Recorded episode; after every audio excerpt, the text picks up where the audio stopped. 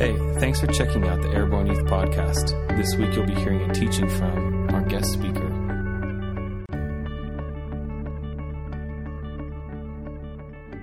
But guys, we are absolutely out of this world um, honored tonight and privileged. Can I just tell you, you are privileged tonight to have some of the most amazing people here to speak to you guys. Um, they are the mother and father of this house of Life Center. 30 years this year that they've been pastoring this church, and everything that happens in this place has been like a, a, road paved by them and fields plowed by them and what they have done in their pursuit of God and their love for Jesus. That's plain and simple. That's it.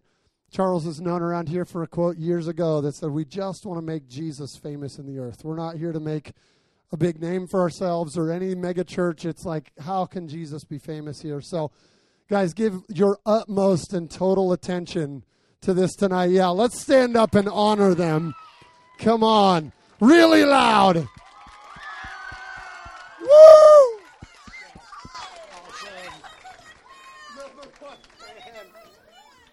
Awesome. All right. Hey, that's great. Hi. Hi. You are? Okay. it's good to know. Now I know. All right. I wonder are there any 14 year olds here? If you're 14, raise your hand. Okay, all the 14 year olds. So when I was 14, I, I grew up in this resort town in Northern California, and standing in front of me in this line, we were going into this teenage record dance. I know it's like a different world, still dinosaurs back then. But right in front of me was this really cute girl from San Francisco that I had seen at the lake and because she was a summer girl, uh, her family would come up in the summer and stay all summer. All, her brother and sister were lifeguards, and she was so cute that I was afraid to say hi, you know. But she was right there in front in line, so that's when we met. Was, I, I mean, this is crazy. It was 1965, so it was like 53 years ago.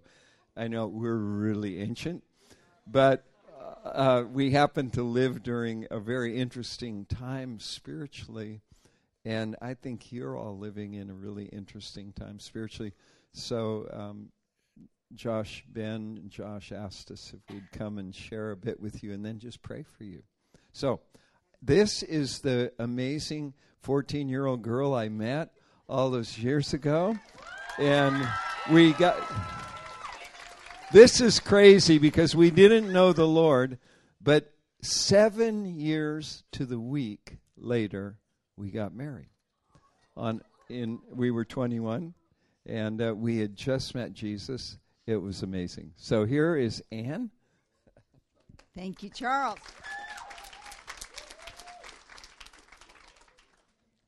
So I'm going to do quite a bit of the talking tonight because I'm very good at talking to all age levels. And so um, Charles talks to, well, he talks to all age levels. Yeah, that's right. As I was walking around tonight, I was reminded of something that Steve S. Palmer used to say all the time. He said, There is no child sized Holy Spirit. I felt a full sized Holy Spirit in all of you as I walked around. And I just want you to know you have the full power of the Holy Spirit. And I also want you to know that you are in a very holy room. Right over there where Mrs. Noonamaker is sitting.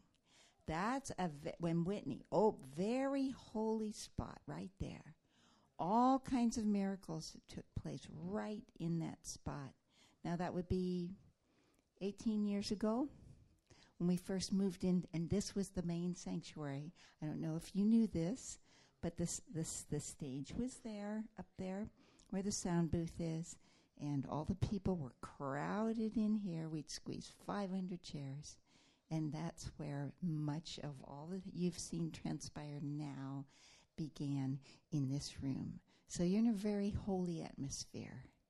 so I, those were two things that I noticed when I first walked in. And so I'm just going to tell you a couple of little details about the Jesus movement. Now, the Jesus movement happened in the late 60s and early 70s and it spread all around the world. So that was definitely a long time ago. And um, this, I'm talking about when your grandparents were your age.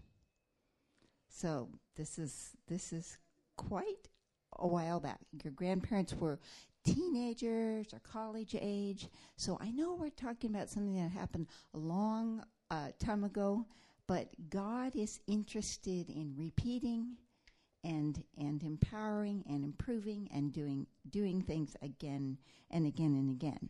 So the Jesus music became um, the contemporary Christian music. So um, what you hear today, the Jesus culture, Hillsong, all that you've heard today, that came out of the Jesus movement. You see, there were only organs singing hymns before our Jesus movement. We were really breaking ground.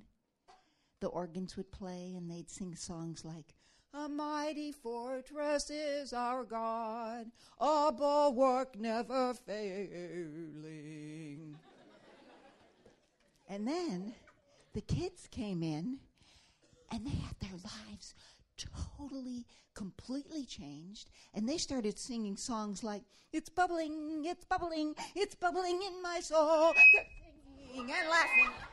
Jesus made me whole. Folks don't understand it, but I can't keep it quiet. It's bubbling, bubbling, bubbling, bubbling, bubbling day and night. It's bubbling, it's bubbling. So it was a bunch of crazy kids who got hit by the power of God and started singing anything that came out of their mouths.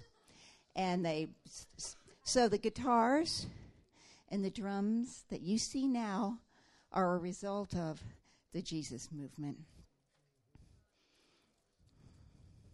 There was a desire at that time to return to very simple living.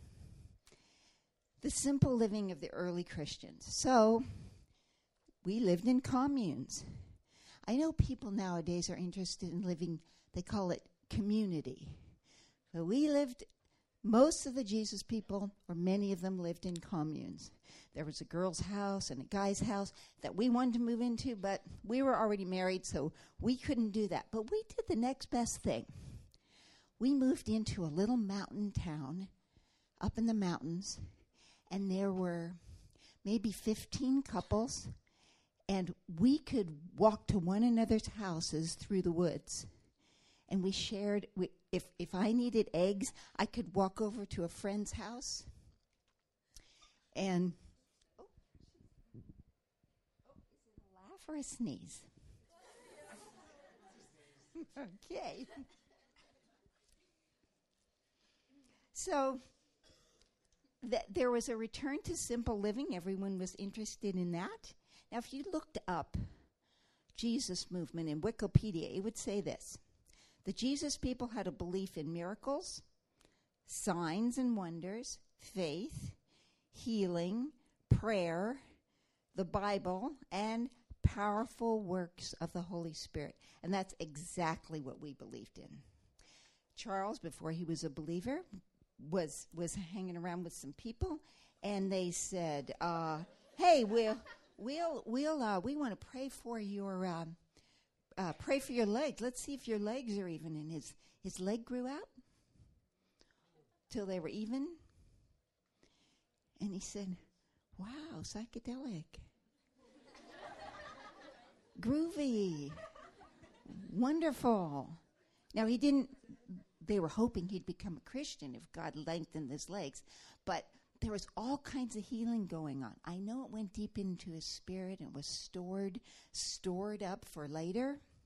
But miracles took place all over the place, all of the time. And we also carried very, very big Bibles. Everything was about the Bible. Everyone had a Bible, and they carried their big Bible everywhere. Now, um, I talked about that bubbling song. The truth is, most of the songs that we sang were scripture verses. So that was how we got the Bible inside of us. The Bible was a big deal in the Jesus movement. And so we just had little diddly tunes, and we would turn scripture verses into the diddly little little diddly tunes like make a joyful make a joyful noise unto the lord all ye all ye lands. Serve the lord the lord with gladness. Come before his presence with singing. Know ye that the lord he is god. Now these are not very special songs right? But that's where your songs that you sing now started. And I must say, I have hundreds and hundreds and hundreds of scripture verses in my heart because I sang scripture scripture songs that were very popular in the Jesus movement. I might even encourage you, maybe God's going to resurface that where you make up your own little song about one of your favorite verses in the Bible I can see it happening again.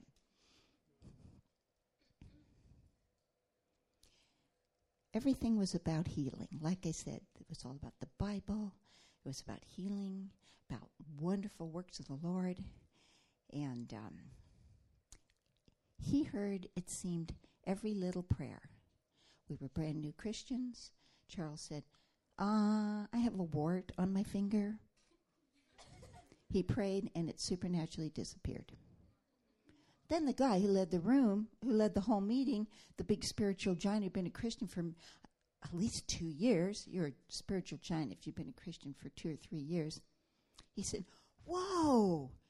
He got he prayed for his wart. See, the new believers sometimes had more faith, so he prayed for his wart and his wart went away. God was answering everything and anything he loved everybody's prayer.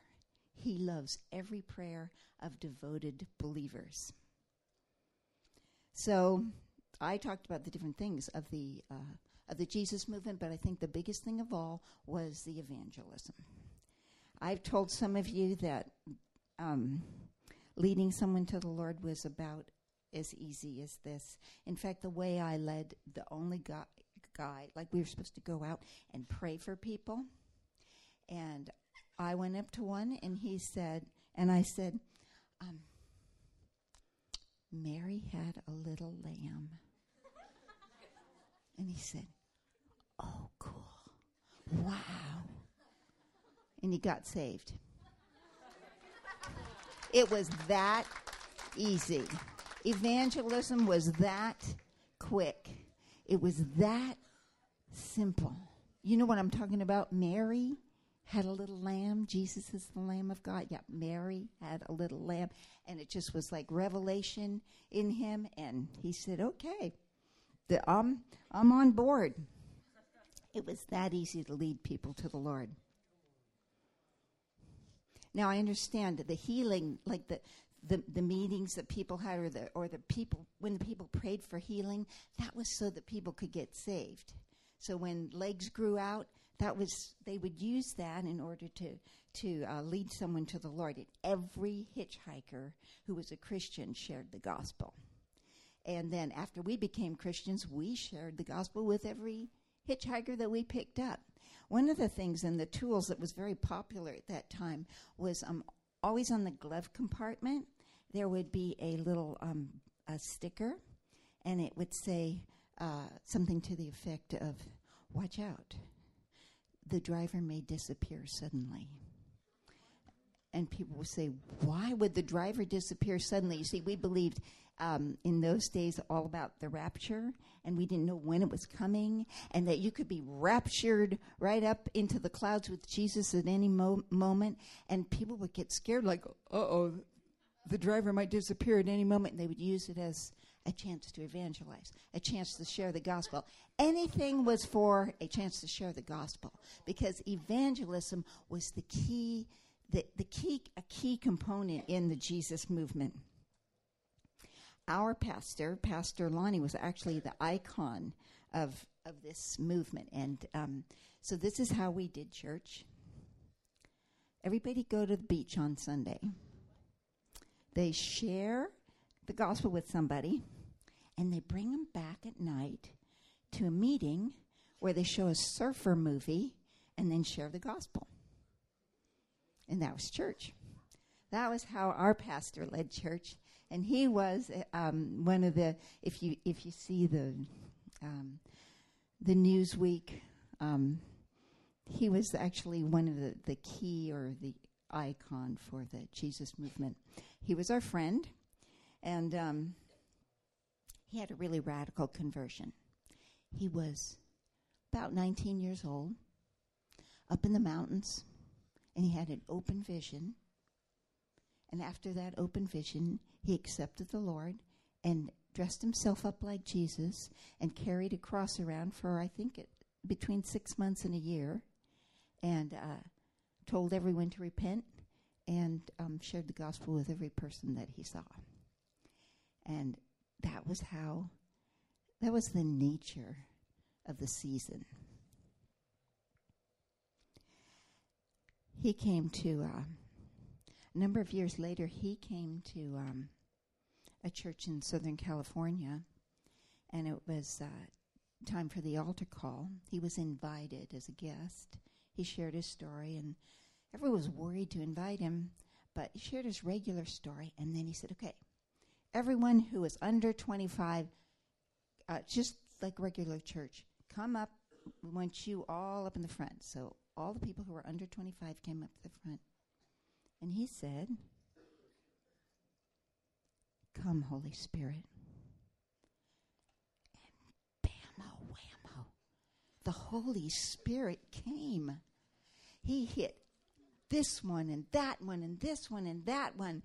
And um, all you've seen the Holy Spirit probably in, in your midst. This was a very um, strong outpouring of the Holy Spirit. And one of the things that happened was um, uh, one guy fell down and he um, took the microphone down with him. Uh, it was on a stand. He took the microphone down with him, and uh, he was speaking in tongues really fast, really loud, sort of like a turkey. And the problem was that the sound men couldn't turn it off. And this was very upsetting to the to the to the leaders, and um, Lots of the leaders of the church left and they, they didn't like what happened. But you know what happened after that? Within the next six months, thousands and thousands of kids were led to the Lord and became Christians. Everywhere they looked on the street, their streets driving through their town, there were people sharing the gospel. These were the these were the the few kids that were hit by the Holy Spirit, and it started to spread like wildfire. So they couldn't deny that, come, Holy Spirit. The Holy Spirit came, and it was so fresh and so powerful that they had to share it with, with their friends. Huh, they're taking my walking space. I'll have to stay up here. So, although the uh, Jesus movement was only about 10 years long, it really had a big influence.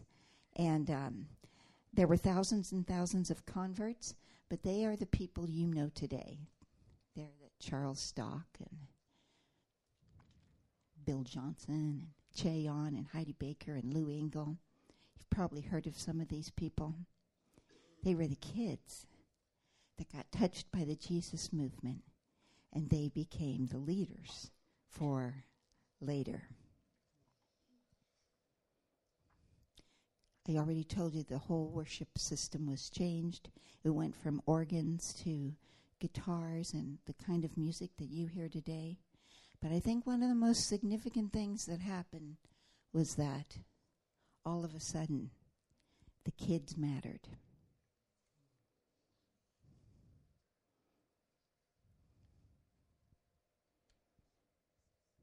there was a whole bunch of kids, and they all had zeal. And it was so powerful. And the kids started to matter. And because we were raised in a, a place where kids mattered, we then valued kids. We call you the kids because you're like the age of our grandkids. And we think you're really important. We think the experience that you have is super powerful and super significant. We don't think it's any trite thing. So, this was really me 50 years ago. I was the exact picture of this. It started in around the late 60s. So, in 1968, I was doing some homework with a friend. And after we had done doing our homework, and I'm leaving. I lived in San Francisco, and out of the top window, this friend pushed open the window and yelled out to me as I'm headed walking home and said, Please come to church with me. I want you to know about Jesus. And I turned around, I came back, Well, where is where is your church? It was a long ways away.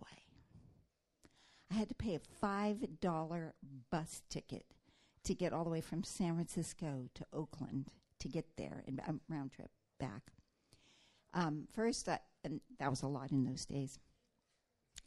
The public transit and then the transit across the bridge.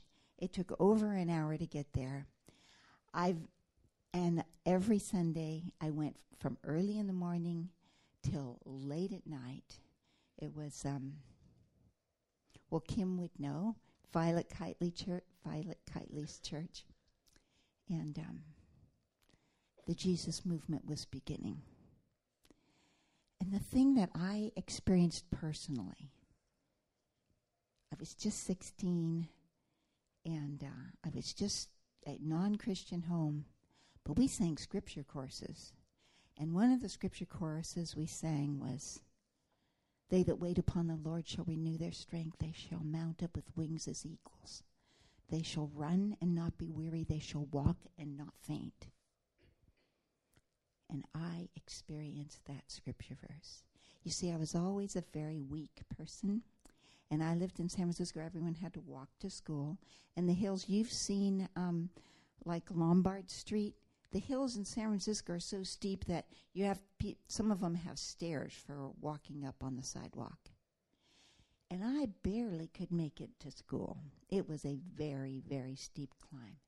And after I started going to church and I began a, to be a Christian, I would sing that song and I was strong.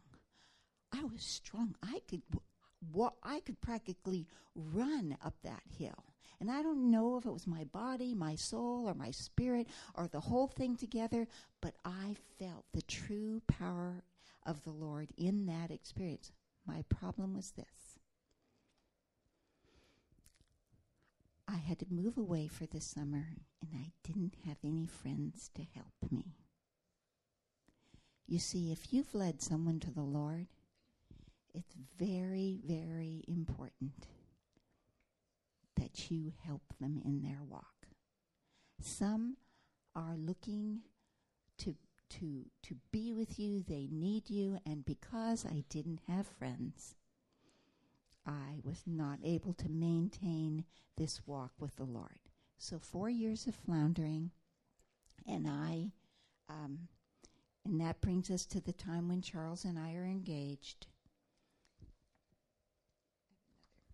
Sheet here that's all stuck together.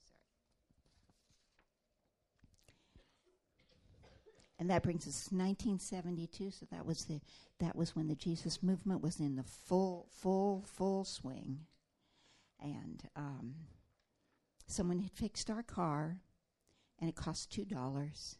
We want they and we wanted to pay the two dollars back. It was a Christian, a man from a church, had fixed our car. So he said, if you go to a, if you go put the two dollars in the offering because that's what we they'd paid to fix our cars. So we just went to any church. We walked in. I walked in with um, we had bare feet. I was dressed up in a, um, a purple bedspread that I'd sewn into a dress, and we walked right in. We sat down in the front row because we weren't from Christian homes, and if you go to something spiritual, you want to sit right in the front, and you want to get the very best. So that's what we thought. We walked in, sat in the front. But they didn't take the offering, so we couldn't give our two dollars. So we had to come back. And when we came back, they said, "Listen, we think we know a meeting that you might like a little better. It's just right next door on Wednesday nights. We have seventy kids that squeeze into a tiny little area, and um, they they just played guitars, sang songs, and told stories." And one of the stories they told, I still remember, um, a friend said, We just got here. We got here by a miracle. We were down in the River Canyon, and um, there's no cell phones or anything in those days. And uh, their tire was completely flat, which meant they were going to have to hike hours out of the canyon. They didn't have a spare in order to get uh, the get a a new tire, and um, this was really a serious predicament. And so they had just led some kid to the Lord, and the guy said, Well, why don't you pray? And so they laid hands on the tire, and they prayed, and it filled up with air. And the girl sitting in the car thought they jacked, jacked the car up. And so they said, and so we are here by a miracle. Everyone, come on, let's go outside and see the car, the, the miracle tire that filled it with air. So we all came out, there's 70 kids looking around at this. But it was story after story of living things that were happening to people day after day. They'd evangelized, God had protected them. And um, uh, so we, we gave our lives to the Lord during that time. And I did want to share with you one thing that happened before that. Ten years prior to that, there was something called the charismatic renewal. And all of the old people began speaking in tongues. Now, they didn't know what they were saying, but they were speaking mysteries. And I'm thinking that all that speaking in tongues that God led them to do, they were probably saying, We're praying for the young people. We're praying for an outpouring of the young people. Because I believe that the the precursor of the pouring of the charismatic renewal, where everyone, the Holy Spirit, uh, was a supernatural outpouring of the Holy Spirit and speaking in tongues and lots of prayer meetings. I think that is what created the that actually birthed the Jesus movement. And we've experienced a lot of prayer. We've experienced a lot recently, a lot of prayer. There's a uh, there's been the Toronto renewal. All of this is preparation to birth the next. And so I think we are poised beautifully for the next. And you are the next. So how in the world are you going to make this happen? I think every every revival, they have some similarities, but they are their own animal. You are going to be the first revival with the internet. And what is that going to look like? We had our own issues. It was pretty scary. And I think that's why there was the Jesus movement, because every man faced the draft. Everyone had to go to Vietnam, or they had to go to school, or they had to go to Canada. There was only three choices. Everyone was facing death, and all the girls were were were scared too. And I think you face an equally dangerous time right now with all the things that are stirring around in your culture. And I think it ripens you, it positions you for a revival. I think you're beautifully positioned for a revival. So, how can you make a revival happen? Well, there's not much except that you could expose yourself to the things of God, like come to these meetings, or go to a retreat, or hang around with friends that are believers. That positions you to be in the right spot on the wave when the wave hits. Another thing you can do is when you're alone, you can read your Bible.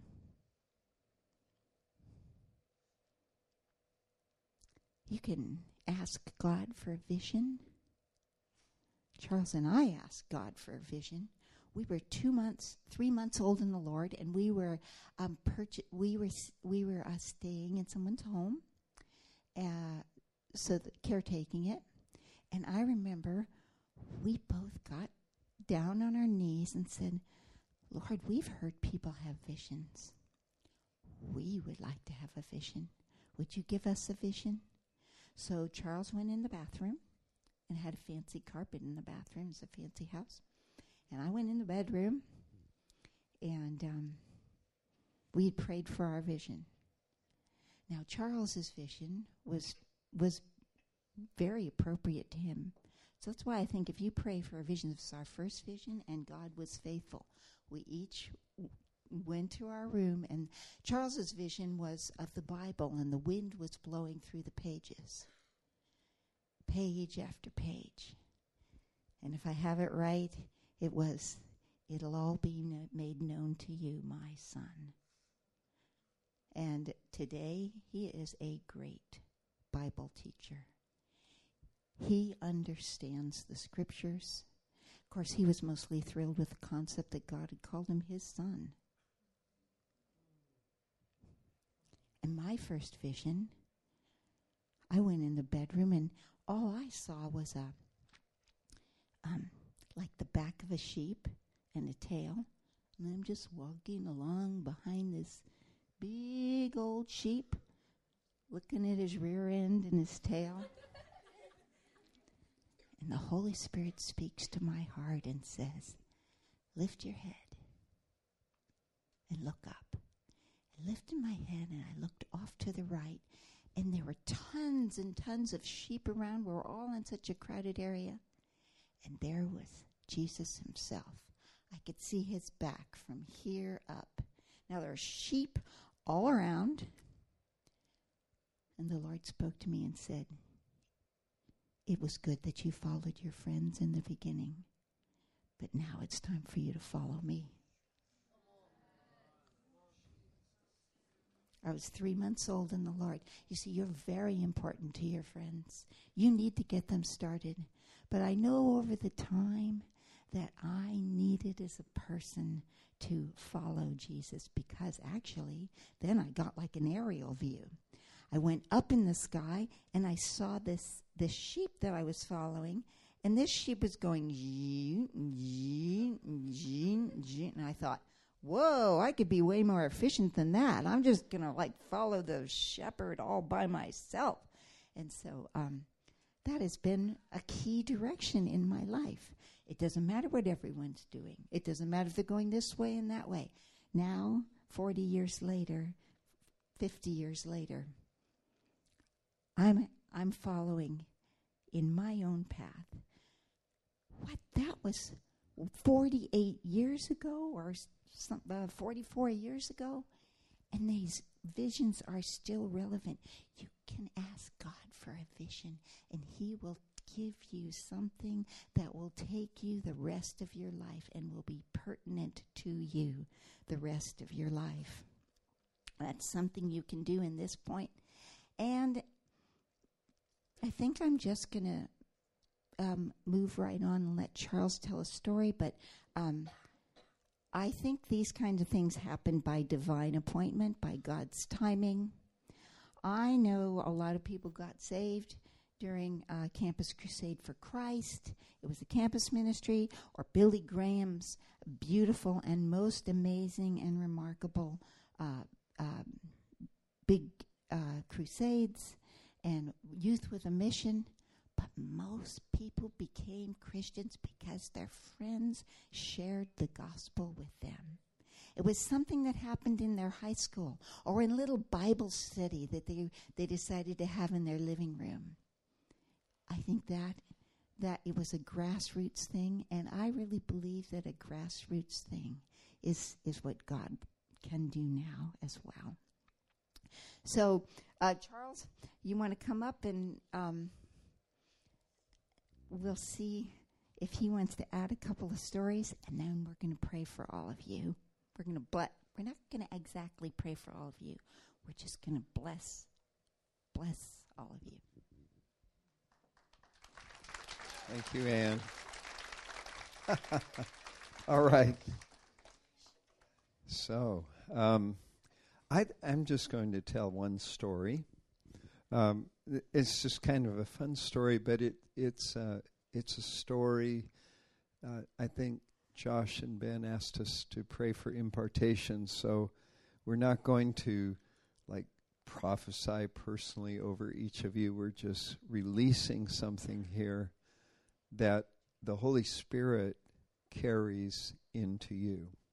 So, this is the story. We were um, fairly young believers. We were living in this place in the Santa Cruz Mountains uh, near Santa Cruz, California, and we were praying. I was praying uh, that God would direct me to someone who was ready to be saved. And one of the great phenomenon in the Jesus movement was that you would just run into people who are waiting, uh, almost like you start talking to them. They're they're waiting for you. So the, these friends of ours uh, came and told us this story. The the wife's name was Debbie, and she was a nurse. And a young guy, a 19 year old guy, had gotten in a motorcycle wreck, had uh, broken his femur, and it was a compound fracture. He was in traction at this hospital. And she said, He's he's young and he just became a Jehovah's Witness. And would you go lead him to the Lord? She said, Charlie, you can do this. I'm like, I can. I don't know.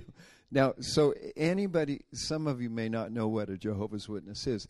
Jehovah's Witnesses have a Bi- have the Bible.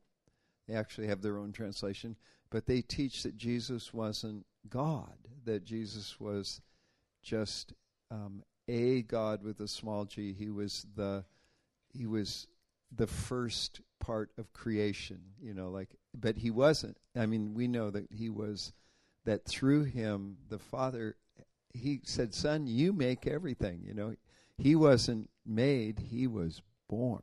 You know, he was he came from God and he was God. So um, anyway, so this is I'm just explaining this to you. And they that it's what we call a cult, and they teach salvation by works. Like, and only a certain number get into heaven 144,000. So, okay, so that's Jehovah's Witnesses. They're sincere people, but it's not the real gospel. And uh, so, this. So our friend Debbie says, "Would you go share the gospel?" So I went with her husband, whose name's not coming to me right now, but we went. Oh, you know, we wanted to pray, so we went down to the beach and it was in the winter it was cold and foggy and we we walked and prayed and prayed in tongues and prayed in english and prayed in tongues and walked until we were frozen because it was it was windy and wet and uh, you know cold winter. And uh, so then we went to the hospital and so we go see this guy named steve. And uh, and so he came in and we said, Steve, uh, you know, Debbie told us uh, that you broke your leg and and uh, yeah, well, you know, we're Christians and we wanted to come and talk to you. We heard that you're uh, that you're interested in God. He says, yeah, I'm. You know, I I just became a Jehovah's Witness and I'm reading all the books. And as soon as I get out of this hospital, I'm going to go door to door because I want to be one of the 144,000. And we said, well, Steve, you know, Jesus died to save you. And anyway, so then he wanted to argue about whether Jesus was God or not, right? So, um, and so my f- friend uh, w- was getting in an argument, and I thought you, you never could lead someone to. I never led anyone to Jesus through an argument. And I'm praying. I said, God, I need a little strategy here. And so I, I think, ah, God gave me verses. And I said, hey, listen, let's read this from the Bible. And I, he had a Jehovah's Witness translation of the Bible, so I opened it up. First John 5 said, This is the record. God has given us life, and the life is in his Son. Whoever has the Son has life. Because we were saying, Steve, do you know that if you died, do you have eternal life? He says, No, no one can know that. I'm just going to work really hard for God, and I hope when I die, I'm one of the 144,000. We said, well, what if, what if you could know? He said, you can't know. So I had a word of knowledge. Turned to 1 John chapter 5, verses 11, 12. 13. And, and I said, Steve, this is the record. God has given us life, and the life is in His Son. Whoever has the Son has life. So I just bypassed the argument like, do you believe Jesus is God? You believe Jesus is God. I don't agree with you. We're just like, look, this is God's gift. He said, Do you believe He's God's Son? He said, Yeah. just whew, passed right under the argument. And, uh, and so I said, Do you do you have the Son? He says, I don't think so. I said, Do you want the Son? Yes. I said, Okay, here's how you do it. Pray, Jesus, I believe you're the Son of God. I believe that you have life. We just he just heard it. He actually believed the Bible, but he had been taught the wrong things about the Bible. And he said, Would you I want to have you? Would you come into my life? So I told him, This is how you do it. Like I don't know if that's how you do it, but that's what I thought. So he he prayed this prayer and he said, Whoa. I said, How do you feel? He says, Awesome. I feel different. And it's like, because I, none of us can make anyone have an encounter with God. You know, it's like he experienced the truth. This, that the life is in his son. He that has the son of God has life. He that has not the son of God does not have life. And these things are written so that you might believe in the name of the Son of God. Steve, what's the name of the Son of God? Jesus, right. You got it. Okay. So we left him. We prayed for him. We said, look, we're going to come back and see. So the, the next day or two days later, we came to see him, and he was really upset. We said, How are you doing? He says, Well, you guys believe in three gods. Because the Jehovah's Witnesses came back and they, they told him, Oh, don't believe those Christians. They believe in three gods. They believe the Father is God, the Son is God, the Holy Spirit is God. and inst- and we believe that God is one, but exists as three persons. And so he was he was. We said, well, Steve, let's go back to when we came. Okay. And they by and they had given him all these books to read, like books and books and books, and and they were on the shelf in his hospital room. He says, Steve, and he's the whole time his leg is in traction, which means there's a pin through his Yeah, I'm going to. That's I'm getting there. Okay.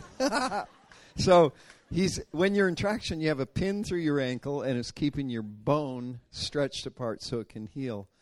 And uh, so, so he says, "You guys are, you know, you." We said, "Well, Steve, how did you feel?" He said, "I felt great." I said, "Okay."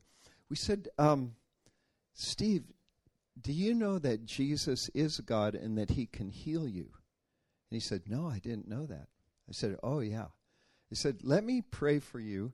And I, I, I'm just doing this by, like, this is the next step. You know, like, I'm thinking, what should I do? Oh, pray for him. Okay. So I lay my hands on his cast around his leg where it's broken, near his knee, was right above his knee. And I start praying. And I close my eyes when I pray, maybe because I was afraid, you know, but I closed my eyes and uh, I started praying that Jesus would heal him right now. And I start feeling jerking going on, like, and I think, oh no, he's really offended. You know, he's trying to pull away from me. So I have my eyes closed, and I said, well, I'm just going to keep praying, Jesus, heal him. And then I just th- think, well, here goes. Pray in tongues. I'm just praying in tongues. And as I'm praying in tongues, I feel this jerking under my hand. And so, and I just kept praying because I thought as soon as I stop, he's going to say, Get out of here. You guys are crazy. And so I, I finish up, Jesus, thank you that you heal. And I open my eyes, and instead of telling me to leave, he's looking and saying, What just happened? He said, What did you do? I said, What do you mean? He says, Well, there was all this heat in my leg, and then it started moving around like I felt my bones moving. And my, if you're in traction, you actually can't move. I didn't realize that, but and he said, "Whoa!" I said, "Oh." So he asked, and of course I don't actually know what happened, but I said, "Jesus just healed your bone," and he said, "Wow!" And so we said, "We'll come back tomorrow and see how you're doing." So we came back the next day or maybe two days later and all his Jehovah's Witness books were gone. And he said, We said, Wow, what happened? And uh, where where he said, well, they came and they and they started telling me how you guys worship three gods, and we said, and, we, and he said, look, they came and prayed for me, and I have Jesus. It's right here in, and he read their own Bible to them, and. And then he said, and then they prayed for me, and it felt awesome. I could feel something happening in my leg. So they told him he was a goat and not a sheep, and they took all their books and left.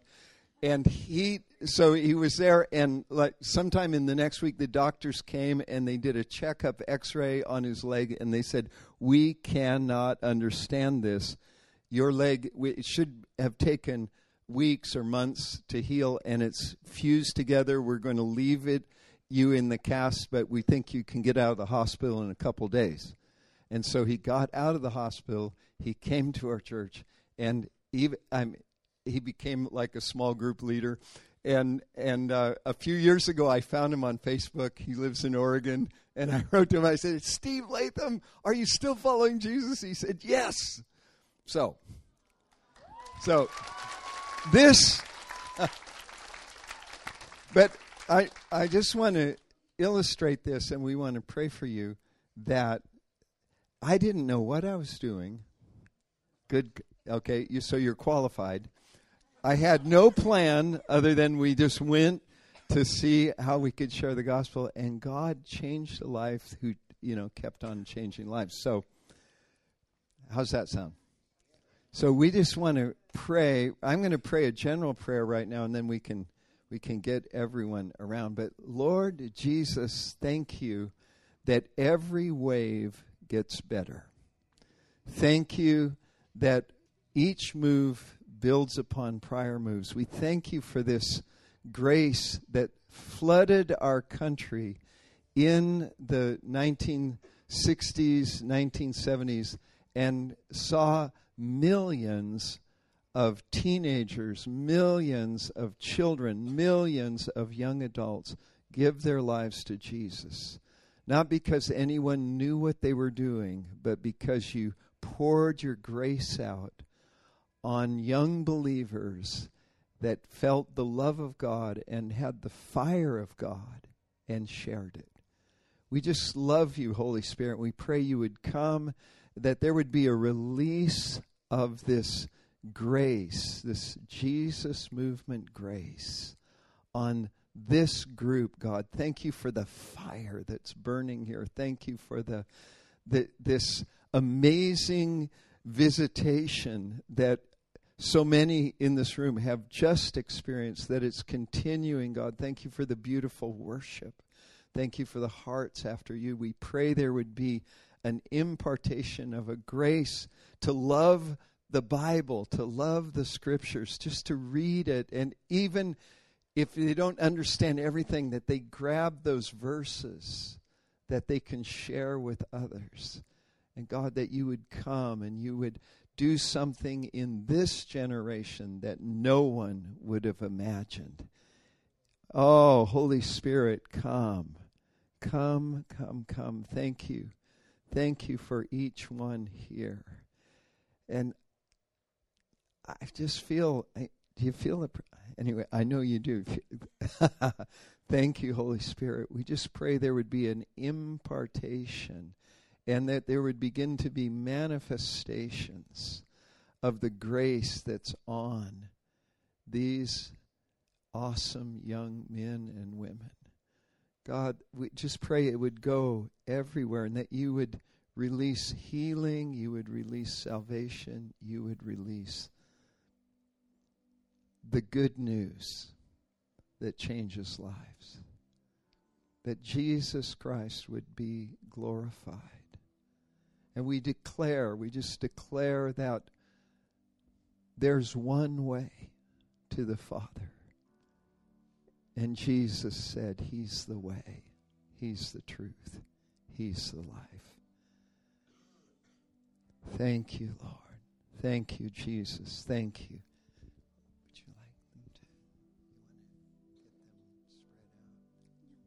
We'll just okay. That's what I thought too.